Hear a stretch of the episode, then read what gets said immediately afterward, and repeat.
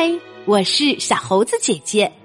今天我们要讲的故事叫做《小熊维尼的前世今生》，作者是美国的莎莉 ·M· 沃克，绘画是美国的乔纳森 ·D· 沃斯，翻译杨定安。哈利·科尔伯恩向车窗外看去，他有些不敢相信自己的眼睛。火车站有一只熊。火车在这一站停留的时间很短，但哈利一定要下车去看一看这只熊。哈利跑到站台上，挨着小熊坐下来说：“嘿，你在这里做什么呢，小熊？”小熊爬到哈利腿上，舔他的下巴。他就要被卖掉了。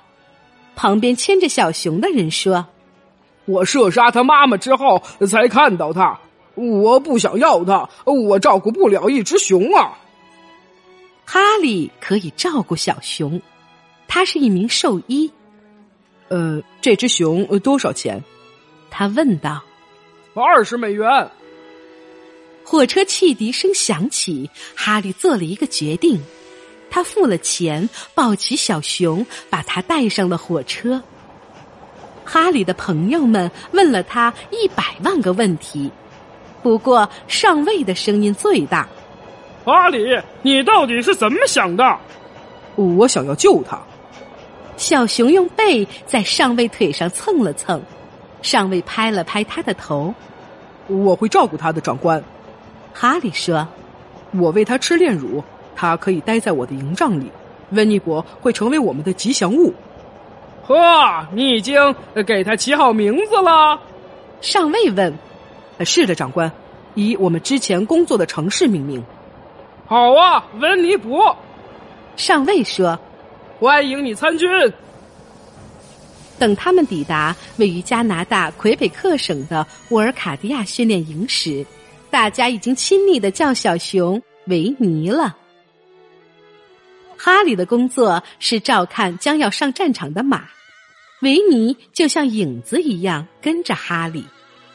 当哈利给马听心跳的时候，维尼会用他的鼻子蹭马的鼻子。如果这匹马撒气吓着维尼了，哈利会抱着维尼直到他恢复平静。维尼最喜欢的游戏就是找饼干，他会用长长的爪子。把哈利藏在口袋里的饼干掏出来，每次哈利都会表扬他说：“嘿，好棒的姑娘！”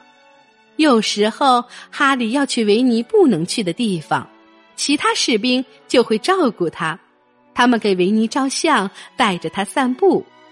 不管白天维尼去了哪里，晚上他都会在哈利的行军床下睡觉。一天早晨。哈利正在系鞋带，维尼爬上了帐篷的支柱，于是帐篷晃动起来。哈利大声叫：“维尼，别动！”从那以后，哈利开始让维尼爬小树，不过他总是用皮带牵着维尼，不让他爬太高。一个月过去了，上尉接到了一个坏消息。大西洋那边的战争越来越激烈，需要更多的士兵和马。我们要离开加拿大去英国，船几天后就开。哈利不想和维尼分开，长官，他要和我们一起去。其他士兵也赞同带维尼一起走，于是维尼同士兵和马一起登上了曼尼托号轮船。维尼是一个好水手，但哈利却不是。他因为晕船躺在船上的医护室里。哈利感到不舒服的时候，维尼就和其他士兵玩耍。可每当哈利感觉好点儿，维尼都会跑回到哈利身边。哈利、维尼和马来到英国的一个新军营。连续七个星期，维尼看士兵操练，听射击的枪声。每天晚上，他依旧会睡在哈利的行军床下。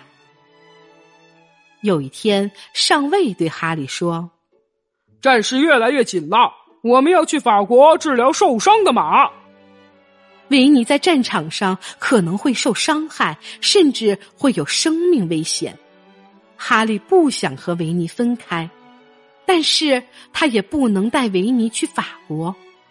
哈利想了很久，最后他决定和伦敦动物园联系一下。维尼，动物园里建了新熊舍，那里的人最清楚怎么照顾熊。哈利对维尼说。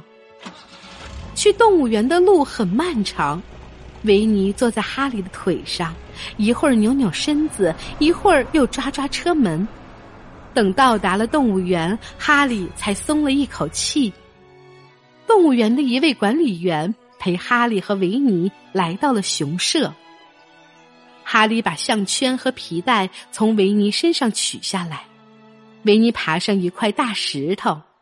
他闻了闻身边的两只小棕熊，然后舔光了管理员给他的炼乳。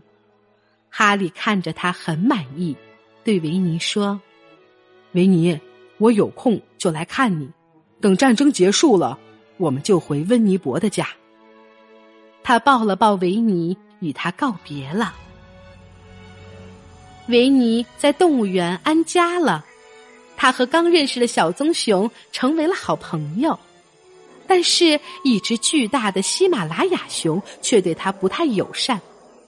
他用力拍打维尼，维尼吓得拼命跑。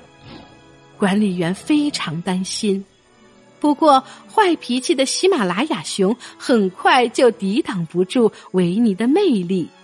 几天以后，他们就开始一起玩木棍拔河的游戏了。我们从来没见过像维尼这么好脾气的熊，管理员说：“他们非常信任维尼，有时甚至允许孩子们骑在维尼的背上。”战争持续了四年，只要一有机会，哈利就会去看维尼。管理员把维尼照顾的很好，维尼有了很多朋友。一九一九年。在回温尼伯之前，哈利又做了一个艰难的决定，他要把维尼永远留在伦敦动物园。哈利很不舍，不过他知道维尼已经熟悉了这个家，在这里他会最快乐。维尼快十一岁的一天，有一个小男孩来看他。哦，熊！这个名叫克里斯托弗·罗宾的男孩欢呼着，他拥抱了维尼，还喂他吃炼乳。小男孩的爸爸是一位著名的作家，他看着儿子开心的与维尼玩耍，在回家的路上，克里斯托夫还一直在说维尼。睡觉的时候，克里斯托夫抱着他的玩具熊钻到毯子下。爸爸问。你和爱德华想不想听故事啊？好啊，克里斯托夫说。不过，爱德华的名字现在改成了小熊维尼。哈哈，好啊，好啊。呃，我现在要开始讲故事了啊。从前，爸爸开始讲故事。森林里有一只叫做维尼的小熊。故事一个接着一个的讲下去，直到有一天，这些故事变成了一本故事书。从此以后，那只叫维尼的真正的熊也更加出名。尽管来看他的人越来越多，但他的生活没有变化。管理员对他很好，参观者友好的抚摸他的后背。孩子们用勺子喂炼乳给他吃，对维尼来说，这都是最好的照顾熊的方式。好啦，今天我们讲了小熊维尼的故事。你知道他的生日是在哪一天吗？就是在十月十四号。如果你喜欢小熊维尼的话，可以给小猴子姐姐留言。可以给我讲讲小熊维尼的其他故事。今天的故事就是这些内容。喜欢小猴子姐姐讲的故事，就给我留言吧。请关注小猴子姐姐的微信公众号“小猴子讲故事”。我们明天再见。